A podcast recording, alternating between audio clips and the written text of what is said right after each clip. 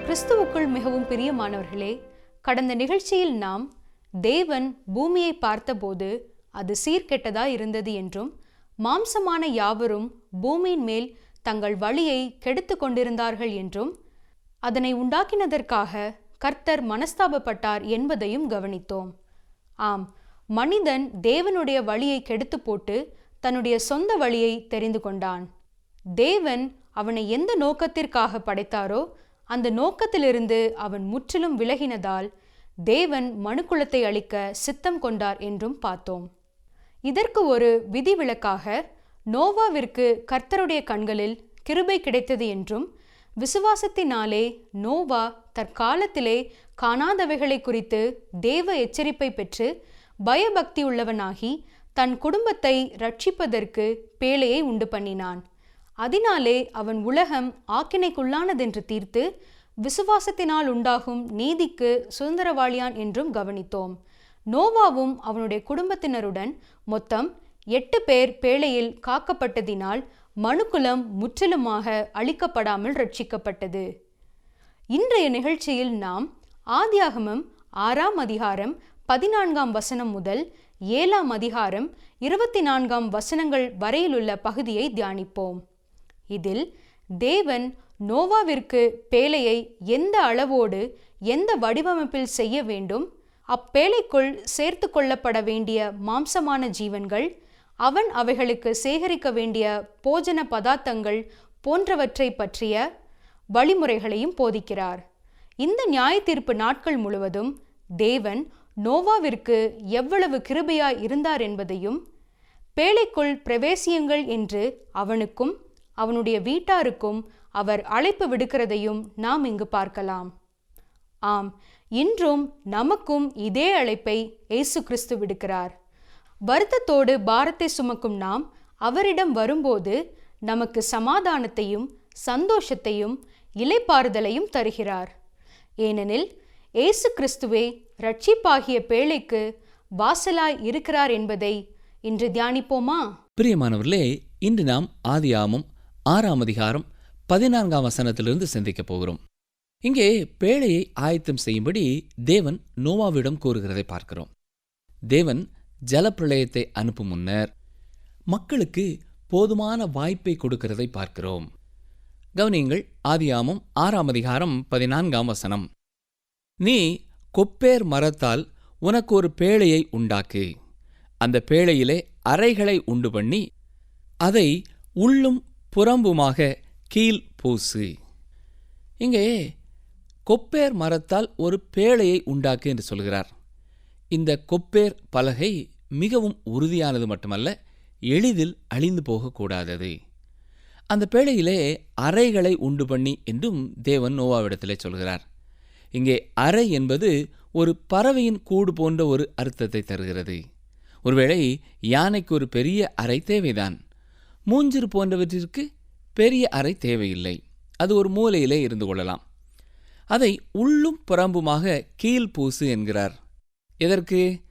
இந்த பேழையானது தண்ணீருக்குள்ளே சென்று விடாதபடி அதாவது பேழைக்குள்ளே தண்ணீர் நுழைந்து விடாதபடி தடுக்கும் ஒரு நடவடிக்கை. ஆதியாமம் ஆறாம் அதிகாரம் பதினைந்தாம் வசனத்தை பாருங்கள். நீ அதை பண்ண வேண்டிய விதம் என்னவென்றால் பேழையின் நீளம் முன்னூறு முழமும் அதன் அகலம் ஐம்பது முழமும் அதன் உயரம் முப்பது முழமுமாய் இருக்க வேண்டும். நோவாவின் பேழையை குறித்து அநேகர் சிறிதான ஒரு பார்வையை உடையவர்களாக இருக்கிறார்கள். ஞாயிறு பாடசாலையிலே ஆசிரியை காண்பித்த ஓவியம் போன்று அந்த பேழையும் சிறிதாக இருக்கும் என்று நினைக்கிறார்கள். இல்லை பிரியமானூர்களே நாம் நினைப்பது போல அது சிறியது அல்ல. தேவன் கொடுக்கின்ற அளவை வைத்து பாருங்களேன். இது ஒரு பெரிய பேழையாகும்.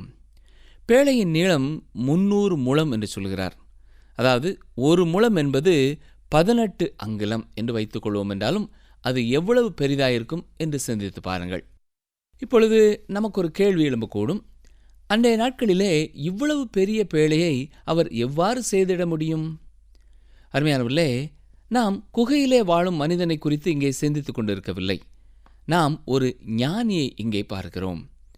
நோவாவிலிருந்தே இன்று நாம் காண்கிற புத்திசாலியான யூத ஜனம் தோன்றியிருக்கிறது என்பதை மறந்து போகக்கூடாது. அவர் மிகவும் புத்திசாலியான ஒரு மனிதனாய் இருந்திருப்பார். மேலும் நோவா செய்யப்போகின்ற பேழை கடலிலே செல்லக்கூடியதாக இருக்க வேண்டியதில்லை. அலைகளும் புயலும் தாக்கும் தண்ணீரின் மேலே செல்லக்கூடியதாக செய்ய வேண்டியதில்லை. அவர் செய்ய வேண்டியதெல்லாம் விலங்குகள் உயிரையும் மனிதனின் உயிரையும் பாதுகாக்கும் ஒரு இடமாக இருந்தால் போதும். சிறிது காலத்திற்கு வெள்ளத்தின் மீது அது மிதந்து கொண்டிருக்கும் ஒரு இடமாக இருக்கும்படி அதை செய்தால் போதும்.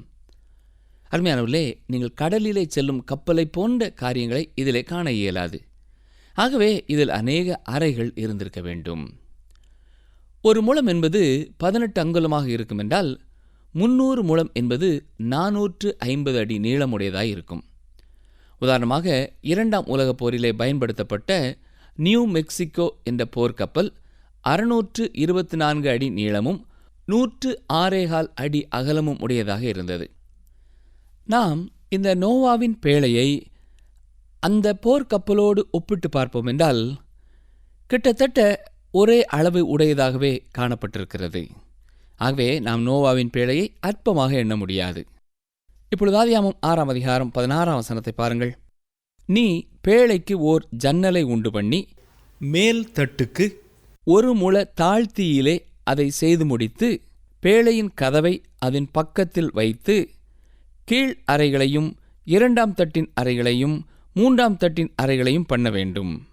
இங்கே முதலாவது நீ பேழைக்கு ஒரு ஜன்னலை உண்டு பண்ணு என்று சொல்கிறார். இந்த ஜன்னல் பேழையின் பக்கவாட்டில் சிறிதாக ஏற்படுத்தப்பட்டுள்ள ஒன்று அல்ல. ஜன்னலானது ஒரு முழ உயரமாகவும் பேழையின் உச்சி வரை செல்கிறதாகவும் இருந்திருக்கிறது. இதற்கு சற்று மேல் கூரை போடப்பட்டிருந்தது. இன்றைய நாட்களிலே சில விளையாட்டு உடற்பயிற்சி அரங்குகளிலே இவ்வாறு கட்டப்பட்டு இருப்பதை நீங்கள் பார்க்கலாம். அப்படியே பேழையிலே அமைக்கும் பொழுது அந்த பேழையில் மிருகங்களின் நாற்றம் இருக்காது. அதோடு கூட நோவா குடும்பத்தினரும் அங்கே உண்டு உறங்கி வாழ்வதற்கு அது ஏற்றதாக அமைந்திருந்தது. அது மட்டுமல்ல பேழையின் கதவை அதன் பக்கத்தில் வைத்து என்கிறார். அந்த பேழைக்கு ஒரே ஒரு கதவே இருந்தது. இது மிகவும் முக்கியமானது. இயேசு கிறிஸ்து கூறினார் நானே வழி என்றும் நானே ஆடுகளுக்கு வாசல் என்றும் சொன்னார். மேலும் அவரே இந்த பேழையின் வாசலாகவும் இருக்கிறார். பேழை ரட்சிப்பாகும் அதற்கு இயேசுவே வழி. கீழ் அறைகளையும் இரண்டாம் தட்டின் அறைகளையும் மூன்றாம் தட்டின் அறைகளையும் உண்டு பண்ண வேண்டும் என்று சொல்லப்பட்டிருக்கிறது. இந்த பேழையானது மூன்று தட்டுகளை உடையதாக இருந்தது. இந்த ஒவ்வொரு தட்டிற்கும் கதவு இருந்ததா? இல்லை. ஒரே ஒரு கதவே வெளியிலிருந்து உள்ளே வருவதற்கு இருந்தது. உள்ளே வந்த பிறகு பிரிந்து ஒவ்வொரு தட்டிற்கும் செல்ல வழி இருந்தது. அதிகாமம் ஆறாம் அதிகாரம் பதினேழாம் வசனத்தை பாருங்கள். வானத்தின் கீழே ஜீவ சுவாசமுள்ள சகல மாம்ச ஜந்துக்களையும் அழிக்க நான் பூமியின் மேல் ஜலப்பிரளயத்தை வரப்பண்ணுவேன். பூமியிலுள்ள யாவும் மாண்டு போம் தேவன் இந்த நியாய தீர்ப்பை மனிதன் மீது மட்டுமல்ல எல்லா மிருகங்கள் பறவைகள் மீதும் கொண்டு வந்தார் என்பதை இங்கே கவனிக்க வேண்டும். தொடர்ந்து வசனங்கள் பதினெட்டு முதல் இருபது வரை வாசிக்கிறேன். ஆனாலும் உன்னுடனே என் உடன்படிக்கையை ஏற்படுத்துவேன். நீயும் உன்னோடே கூட உன் குமாரரும் உன் மனைவியும் உன் குமாரரின் மனைவிகளும் பேழைக்குள் பிரவேசியுங்கள். சகலவித மாம்சமான ஜீவன்களிலும் ஆணும் பெண்ணுமாக வகை ஒன்றுக்கு ஒவ்வொரு ஜோடு உன்னுடன் உயிரோடே காக்கப்படுவதற்கு பேழைக்குள்ளே சேர்த்துக்கொள். ஜாதி ஜாதியான பறவைகளிலும் ஜாதி ஜாதியான மிருகங்களிலும் பூமியிலுள்ள சகல ஜாதி ஜாதியான ஊரும் பிராணிகளிலும் வகை ஒன்றுக்கு ஒவ்வொரு ஜோடு உயிரோடே காக்கப்படுவதற்கு உன்னிடத்தில் வரக்கடவது. அருமையானவர்களே இங்கே கவனித்தீர்களா? வகை ஒன்றுக்கு ஒவ்வொரு ஜோடு உயிரோடே காக்கப்படுவதற்கு உன்னிடத்திலே வரக்கடவது என்று சொல்கிறார். அதாவது இந்த மிருகங்களையும் பறவைகளையும் பிடிக்க நோவா அதன் பின்னாலே செல்ல வேண்டியதில்லை. அவர் ஒரு சிறந்த வேடனும் அல்ல. அவரை தேடியே இவைகள் வந்துவிடும். அதற்கு தேவன் கட்டளையிடுவதனாலே அது அவ்வாறு வரும். தொடர்ந்து ஆதியாமம் ஆறாம் அதிகாரம் இருபத்தி ஒன்று இருபத்தி இரண்டாம் வசனங்களை கவனியுங்கள். உனக்கும் அவைகளுக்கும் ஆகாரமாக சகலவித போஜன பதார்த்தங்களையும் சேர்த்து உன்னிடத்தில் வைத்துக்கொள் என்றார். நோவா அப்படியே செய்தான். தேவன் தனக்கு கட்டளையிட்டபடியெல்லாம் அவன் செய்து முடித்தான். இப்பொழுது நோவா நடைமுறையான காரியத்தை செய்கிறதை பார்க்கிறோம். இந்த மிருகங்களுக்கெல்லாம் உணவு கொடுக்க வேண்டுமென்றால் அநேக போஜன பதார்த்தங்களை நோவா சேகரித்து வைத்திருக்க வேண்டும். சிலர் இவ்விதமாக சொல்லக்கூடும். இவைகளிலே சில மிருகங்கள் மாம்சம் தின்னக்கூடியவை. ஆகவே அவை ஒன்றே ஒன்று தின்றுவிடும் என்று சொல்லுவார்கள். இல்லை பிரியமானூர்லே அவ்வாறு இருந்திருக்க முடியாது. ஜலப்பிரளயம் வருகிற வரை மனிதனும் மிருகங்களும் மாம்சத்தை உண்கிறவர்களாக இல்லை. தாவர உணவு உண்கிறவர்களாகவே இருந்தார்கள். ஆயிர வருட அரசாட்சியிலேயும் புலி வெள்ளாட்டுக்குட்டியோட படுத்துக்கொள்ளும் என்றும் சிங்கம் மாட்டைப் போல் வைக்கோல் தின்னும் என்னும் சொல்லப்பட்டிருக்கிறதை ஏசாயா பதினோராம் அதிகாரத்திலே நாம் பார்க்கிறோம். எனவே இதுவே மிருகங்களின் உண்மையான நிலையாகவும் இருக்கிறது. ஆயிர வருட அரசாட்சியிலே அவ்வாறு இருக்கப் போகிறது. நோவாவின் பேழையிலும் இதே நிலைதான். எனவே அந்த மிருகங்களுக்கு தேவையான இலை குலைகளை அவர் சேர்த்து வைத்திருந்திருப்பார். நாம் இப்பொழுது அதியாமும் ஏழாம் அதிகாரத்திலிருந்தும் சில வசனங்களை பார்ப்போம். ஏழாம் அதிகாரம் முதலாம் வசனத்தை கவனியுங்கள். கர்த்தர் நோவாவை நோக்கி நீயும் உன் வீட்டார் அனைவரும் பேழைக்குள் பிரவேசியுங்கள். இந்த சந்ததியில் உன்னை எனக்கு முன்பாக நீதிமானாக கண்டேன். அருமையானவர்களே நோவா ஏன் நீதிமான்? அவருடைய விசுவாசத்தினாலேதான். இவருக்கு பின்பு வந்த ஆபிரகாமும் அவருடைய விசுவாசத்தினாலே நீதிமானானார் என்று வாசிக்கிறோம். ஆதியாமம் பதினைந்தாம் அதிகாரம் ஆறாம் வசனத்தை பாருங்கள்.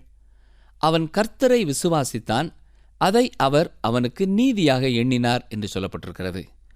நோவா தேவனை விசுவாசித்தார் அது அவருக்கு நீதியாக எண்ணப்பட்டது. இப்பொழுது எபிரேயர் பதினோராம் அதிகாரம் ஏழாம் வசனத்தை சற்றே நாம் பார்க்க வேண்டும். வாசிக்கிறேன் எபிரேயர் பதினொன்று ஏழு. விசுவாசத்தினாலே நோவா தற்காலத்திலே காணாதவைகளை குறித்து தேவ எச்சரிப்பு பெற்று பயபக்தி உள்ளவனாகி தன் குடும்பத்தை ரட்சிப்பதற்கு பேழையை உண்டு பண்ணினான். அதனாலே அவன் உலகம் ஆக்கனைக்குள்ளானதென்று தீர்த்து விசுவாசத்தினால் உண்டாகும் நீதிக்கு சுதந்திரவாளியானான். கவனித்தீர்களா? இந்த காரணத்தினாலே தான் தேவன் நோவாவை காத்தார். அருமையானவர்களே உங்களுக்கு இயேசுவின் மீது விசுவாசம் உண்டா? இந்த நியாய தீர்ப்பு காலம் முழுவதிலும் தேவன் நோவாவோடே எவ்வளவு கிருபையாக செயல்பட்டிருக்கிறார் என்பதை நீங்கள் எப்பொழுதாவது கவனித்ததுண்டா? இங்கே முதலாம் வசனத்திலே தேவன் நோவாவையும் அவருடைய வீட்டார் அனைவரையும் வாருங்கள் என்று அழைப்பு கொடுக்கிறார். இன்று எல்லா மனுக்குலத்தையும் பார்த்தும் கர்த்தராய் இயேசு கிறிஸ்து கொடுக்கும் அழைப்பும் இதுதான். இப்பொழுது ஆதியாமம் ஏழாம் அதிகாரம் பதினாறாம் வசனத்தின் பின்பகுதியை நீங்கள் பார்ப்பீர்கள் என்றால் அப்பொழுது கர்த்தர் அவனை உள்ளே விட்டு கதவை அடைத்தார் என்று சொல்லப்பட்டிருக்கிறது. இது எவ்வளவு அழகாக இருக்கிறது இல்லையா? இறுதியாக எட்டாம் அதிகாரத்திலேயும் இவ்வாறு ஆரம்பமாகிறது. தேவன் நோவாவை நினைத்தருளினார். இதுவும் ஆச்சரியமான ஒரு வார்த்தை. நோவாவை தேவனால் எளிதிலே மறக்க வாய்ப்பிருக்கிறது. பல ஆண்டுகளுக்கு பிறகு தேவன் ஓ நான் அந்த நோவாவை மறந்து போய்விட்டேனே. நான் அவனை பேழைக்குள்ளே வைத்த பிறகு மறந்து போய்விட்டேனே என்று கூறினால் எவ்வளவு கேடான ஒரு நிலையாக இருந்திருக்கும் இல்லையா? ஆனால் தேவன் மறக்கவில்லை. தேவன் மறப்பதில்லை. தேவன் உங்களை குறித்தும் மறந்து போகிறதில்லை. ஒரு காலம் உங்களை அவர் மறப்பதில்லை. அவர் என்னையும் உங்களையும் அவருடைய உள்ளங்கைகளிலே வரைந்திருக்கிறார் என்று வேதம் சொல்லுகிறது. ஆம் தேவன் நோவாவையும் நினைத்தருளினார். அவர் உங்களையும் நினைத்திருக்கிறார். அவர் ஒன்றே ஒன்றை மட்டும் நினைவிலே வைப்பதில்லை. நீங்கள் உங்கள் பாவத்தை அறிக்கையிட்டு ரட்சிப்படையும் பொழுது உங்கள் பாவத்தை அவர் திரும்ப நினைவிலே கொண்டு வருவதே இல்லை. இது எவ்வளவு அருமையான காரியம் இல்லையா? இந்த அநேகர் இதை விசுவாசிக்க முடியாதவர்களாய் காணப்படுகிறார்கள். ஏனென்றால் மனு குலத்திலே நாம் மற்றவர்களை மன்னிக்கும் பொழுது மற்றவர்கள் நமக்கு விரோதமாய் செய்த காரியங்களை நம்மால் மறந்து போக முடிகிறதில்லை. ஆதியாமம் ஏழாம் அதிகாரம் இரண்டாம் மூன்றாம் பாருங்கள். பூமியின் மீதெங்கும் வித்தை உயிரோடே காக்கும் பொருட்டு நீ சுத்தமான சகல மிருகங்களிலும் ஆணும் பெண்ணுமாக எவ்வேழு ஜோடும் சுத்தமில்லாத மிருகங்களில் ஆணும் பெண்ணுமாக ஒவ்வொரு ஜோடும் ஆகாயத்து பறவைகளிலும் சேவலும் பேடுமாக எவ்வேழு ஜோடும் உன்னிடத்தில் சேர்த்துக்கொள். இங்கே ஒரு காரியத்தை நாம் கவனிக்க வேண்டும். முதலாவது ஒவ்வொரு ஜோடு உயிரோடே காக்கப்பட கடவது என்று தேவன் கூறிவிட்டு இப்பொழுது சுத்தமான சகல மிருகங்களிலும் எவ்வேழு ஜோடு சேர்த்து கொள்ளும்படி தேவன் கூறுகிறாரே இது எதற்காக? நோவா பேழையை விட்டு வெளியே வந்த பின்பு என்ன செய்தார் என்று எட்டாம் அதிகாரத்தின் இறுதி பகுதியை வாசித்து தெரிந்து கொள்ளுங்கள். அங்கே அவர் பலிபீடத்தை கட்டி கர்த்தருக்கு சுத்தமான சகல மிருகங்களிலும் சுத்தமான சகல பறவைகளிலும் சிலவற்றை தெரிந்து கொண்டு அவைகளை பலிபீடத்தின் மேல் தகன பலியாக பலியிட்டார் என்று வாசிக்கிறோம். அவர் ஒவ்வொரு ஜோடுக்கு மேல் எடுக்காமல் இருந்திருந்தால் இப்பொழுது எவ்வாறு சுத்தமானவற்றில் சிலவற்றை பலியிட முடியும்? சுத்தமானவற்றிலே மட்டும் அவர் எவ்வேழு ஜோடுகளை எடுத்ததற்கான காரணத்தை இப்பொழுது நாம் அறிகிறோம். சுத்தமல்லாதவை ஒரு ஜோடுதான் எடுக்கப்பட்டது. ஆகாயத்து பறவைகளிலும் சேவலும் பேடுமாக எவ்வேழு ஜோடும் உன்னிடத்தில் சேர்த்துக்கொள் என்று சொல்லியிருக்கிறார். இது சுத்தமானவற்றிற்கு சொல்லப்படுகிறது. ஆதியாமம் ஏழாம் அதிகாரம் நான்காம் வசனத்தை பாருங்கள். இன்னும் ஏழு நாள் சென்ற பின்பு நாற்பது நாள் இரவும் பகலும் பூமியின் மேல் மழையை வர்ஷிக்க பண்ணி நான் உண்டாக்கின ஜீவ ஜந்துக்கள் அனைத்தையும் பூமியின் மேல் இராதபடிக்கு நிக்கிரகம் பண்ணுவேன் என்றார். இந்த ஏழு நாட்களும் உலக மக்கள் அந்த பேழையின் கதவண்டை வந்து தட்டியிருக்கக்கூடும். வெளிப்படையாக சொல்லுவோம் என்றால் அவர்கள் உள்ளே வந்திருக்க முடியும் பாதுகாக்கப்பட்டிருக்க முடியும். அன்றவர்கள் செய்திருக்க வேண்டியதெல்லாம் தேவனை விசுவாசித்திருக்க வேண்டும் அவ்வளவுதான். ஆனால் அவர்கள் அதை செய்யவில்லை. இன்றைக்கும் ரட்சிக்கப்பட ஒரே வழி இயேசுதான் என்பதை அறிந்திருந்தும் எத்தனை பேர் விசுவாசியாமல் இருக்கிறார்கள் இல்லையா? ஆதியாமம் ஏழாம் அதிகாரம் ஆறு முதல் ஒன்பது வசனங்களை பாருங்கள். ஜலப்பிரளயத்துக்கு தப்பும்படி நோவாவும் அவனுடனே கூட அவன் குமாரரும் அவன் மனைவியும் அவன் குமாரரின் மனைவிகளும் பேழைக்குள் பிரவேசித்தார்கள். தேவன் நோவாவுக்கு கட்டளையிட்டபடியே சுத்தமான மிருகங்களிலும் சுத்தமில்லாத மிருகங்களிலும் பூமியின் மேல் ஊறும் பிராணிகள் எல்லாவற்றிலும் ஆணும் பெண்ணும் ஜோடு ஜோடாக நோவாவிடத்தில் பேழைக்குட்பட்டன. நோவா வெளியே சென்று மிருகங்களை உள்ளே ஓட்டிக் கொண்டு வந்தார் என்று வேதத்திலே ஒரு பகுதியிலும் சொல்லப்படவில்லை. அது தேவையானதாய் இருக்கவில்லை. காரணம் அவைகளே அவனிடத்திலே வந்து சேர்ந்தன. ஆதியாமம் ஏழாம் அதிகாரம் பதினொன்று பன்னிரெண்டாம் வசனங்களையும் பதினாறாம் பதினேழாம் வசனங்களையும் வாசிக்கிறேன். நோவாவுக்கு அறுநூறாம் வயதாகும் வருஷம் இரண்டாம் மாதம் பதினேழாம் தேதியாகிய அந்நாளிலே மகா ஆழத்தின் ஊற்று கண்களெல்லாம் பிளந்தன. வானத்தின் மதகுகளும் திறவுண்டன. நாற்பது நாள் இரவும் பகலும் பூமியின் மேல் பெருமழை பெய்தது. வசனங்கள் பதினாறு பதினேழு பாருங்கள். தேவன் அவனுக்கு கட்டளையிட்டபடியே ஆணும் பெண்ணுமாக சகலவித மாம்ச ஜந்துக்களும் உள்ளே பிரவேசித்தன. அப்பொழுது கர்த்தர் அவனை உள்ளே விட்டு கதவை அடைத்தார். ஜலப்பிரளயம் நாற்பது நாள் பூமியின் மேல் உண்டான போது ஜலம் பெருகி பேழையை கிளம்ப பண்ணிட்டு அது பூமிக்கு மேல் மிதந்தது. இந்த ஜலப்பிரளயம் நிகழ்ந்ததற்கு ஏதாவது அறிவியல் பூர்வமான வரலாற்று பூர்வமான சான்றுகள் இருக்கின்றனவா என்று நீங்கள் ஒருவேளை கேட்கலாம். இதற்கு அநேக ஆதாரங்கள் இருக்கின்றன. அவற்றையெல்லாம் இங்கே குறிப்பிட நான் விரும்பவில்லை. ஆனால் அவை குறித்த ஆங்கில புத்தகம் ஒன்று உண்டு. த ஜெனிசிஸ் ஃப்ளட் என்பது அதன் தலைப்பு. இந்த புத்தகத்தை ஹென்றி மோரிஸ் என்பவரும் ஜான்சி விட்கோம் என்பவரும் சேர்ந்து எழுதியிருக்கிறார்கள். இதை அவர்கள் எழுதுவதற்கு தகுதி பெற்றவர்களாக இருக்கிறார்கள்.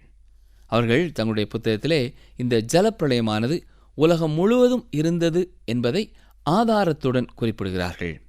இவற்றிற்கு வரலாற்று ஆதாரம் இருக்கிறது என்கிறார்கள். மேலும் ஜலப்பிரளயத்திற்கு எதிராக கூறப்படும் கொள்கைகளுக்கும் தத்துவங்களுக்கும் இந்த புத்தகத்திலே பதில் கூறியிருக்கிறார்கள். இப்பொழுது ஆதியாமம் ஏழாம் அதிகாரம் இருபத்தி மூன்றாம் வசனத்தை பாருங்கள். மனுஷர் முதல் மிருகங்கள் ஊரும் பிராணிகள் ஆகாயத்து பறவைகள் பரியந்தமும் பூமியின் மேல் இருந்த உயிருள்ள வஸ்துக்கள் யாவும் அழிந்து அவைகள் பூமியில் இராதபடிக்கு நிக்கிரகமாயின.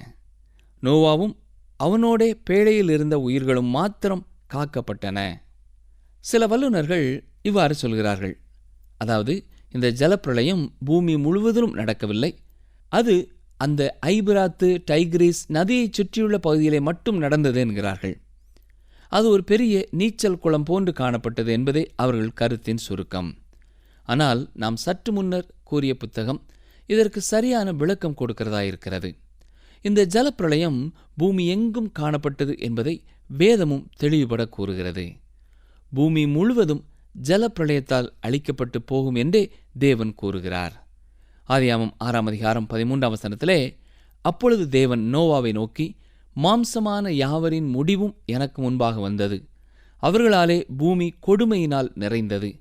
நான் அவர்களை பூமியோடும் கூட அழித்து போடுவேன் என்கிறார். மனித இனம் அப்பொழுதே வட அமெரிக்காவிற்கு சென்றிருந்தது. அங்கே மிருகங்களும் நிச்சயமாக இருந்திருக்கும். ஒருவேளை நீங்கள் இந்த ஜலப்பிரளயம் உலகம் முழுவதும் நடக்கவில்லை என்று சொல்வீர்கள் என்றால் நோவாவைத் தவிர வேறு சிலரும் இந்த மனிதகுலம் தோன்றுவதற்கு காரணமாக இருந்தார்கள் என்று நீங்கள் சொல்வதற்கு சமமாகும். ஆனால் தேவனுடைய வார்த்தை அவ்வாறு கூறவில்லை. ஒன்று நீங்கள் தேவனுடைய வார்த்தையை ஏற்றுக்கொள்ள வேண்டும் அல்லது அதை புறக்கணித்து தள்ள வேண்டும். இந்த இரண்டிலே ஒரு நிலைமையைத்தான் நீங்கள் மேற்கொள்ள முடியும். ஆனால் ஜலப்பிரளயம் அந்த இடத்தில் மட்டுமே நடந்தது என்று சொல்வதென்பது தேவனுடைய வார்த்தையை புறக்கணிப்பதற்கு சமமாகும். பூமி எங்கும் ஜலப்பிரளயம் இருந்தது என்பதை வேதம் தெளிவுபட கூறுகிறது. பூமியின் மேல் இருந்த உயிருள்ள வஸ்துக்கள் யாவும் அழிந்து அவைகள் பூமியில் இராதபடிக்கு நிக்கிரகமாயின. நோவாவும் அவனோட பேழையில் இருந்த உயிர்கள் மாத்திரம் காக்கப்பட்டன என்று வசனத்திலே பார்க்கிறோம். இப்பொழுது ஆதியாமம் ஏழாம் அதிகாரம் இருபத்தி நான்காம் வசனம் பாருங்கள். ஜலம் பூமியின் மேல் நூற்றைம்பது நாள் மிகவும் பிரவாகித்துக் கொண்டிருந்தது. அதாவது சுமார் பாதி வருடம் வரை ஐந்து மாதம் வரை தண்ணீர் பூமியின் மீது நின்று கொண்டிருந்தது.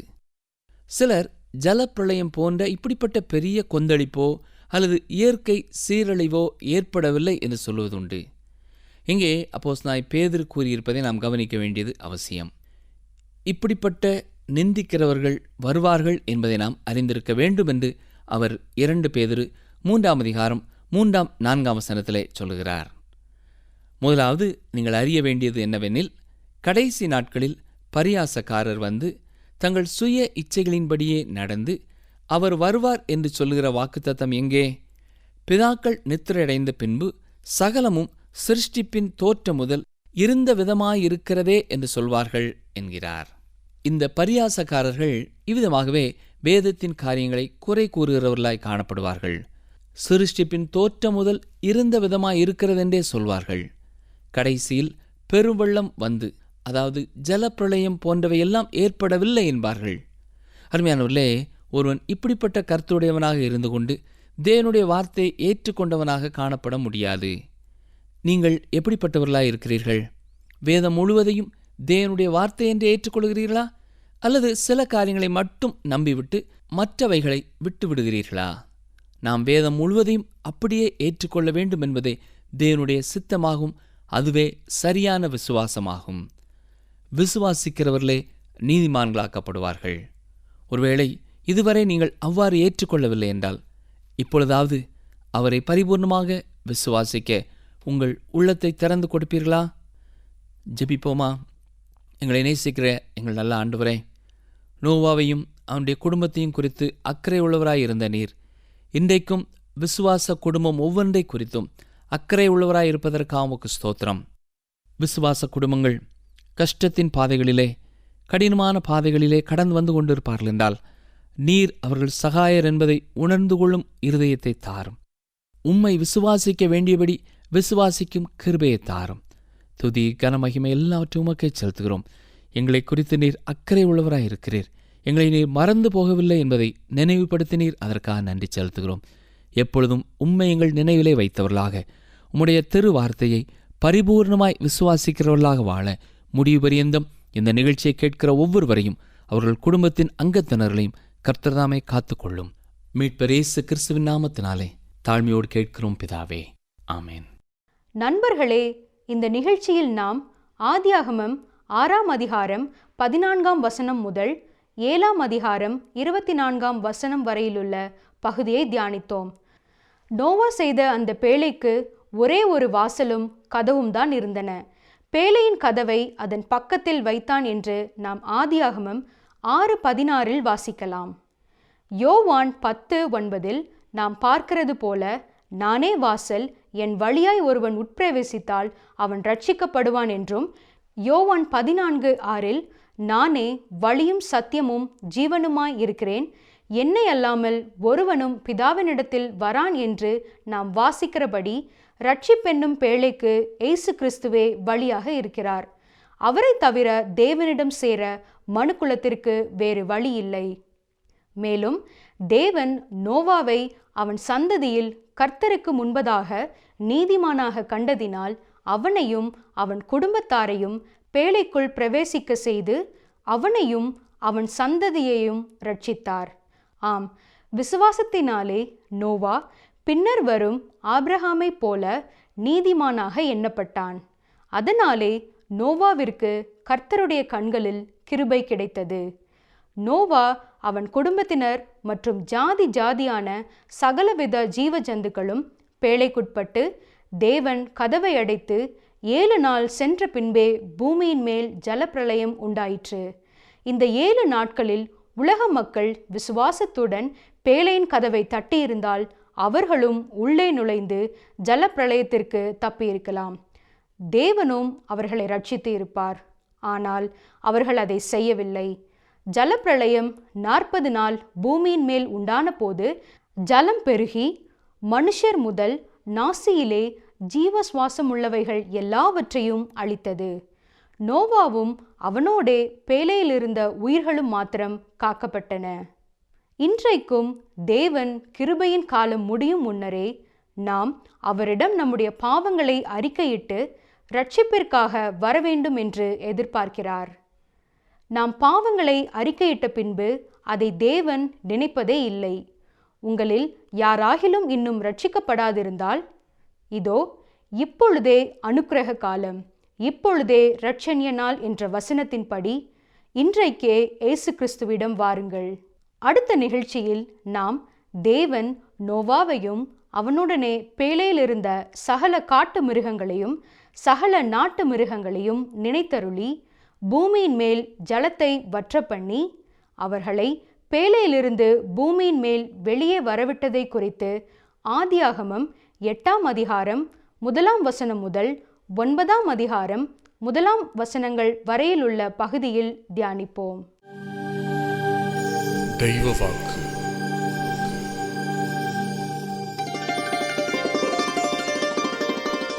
அவர்களுக்கு முன்பாக இருளை வெளிச்சமும் கோணலை செவ்வையுமாக்குவேன். இந்த காரியங்களை நான் அவர்களுக்கு செய்து அவர்களை கைவிடாதிருப்பேன். ஏசாயா நாற்பத்தி இரண்டு பதினாறாம் வசனத்தின் பின்பாகம்.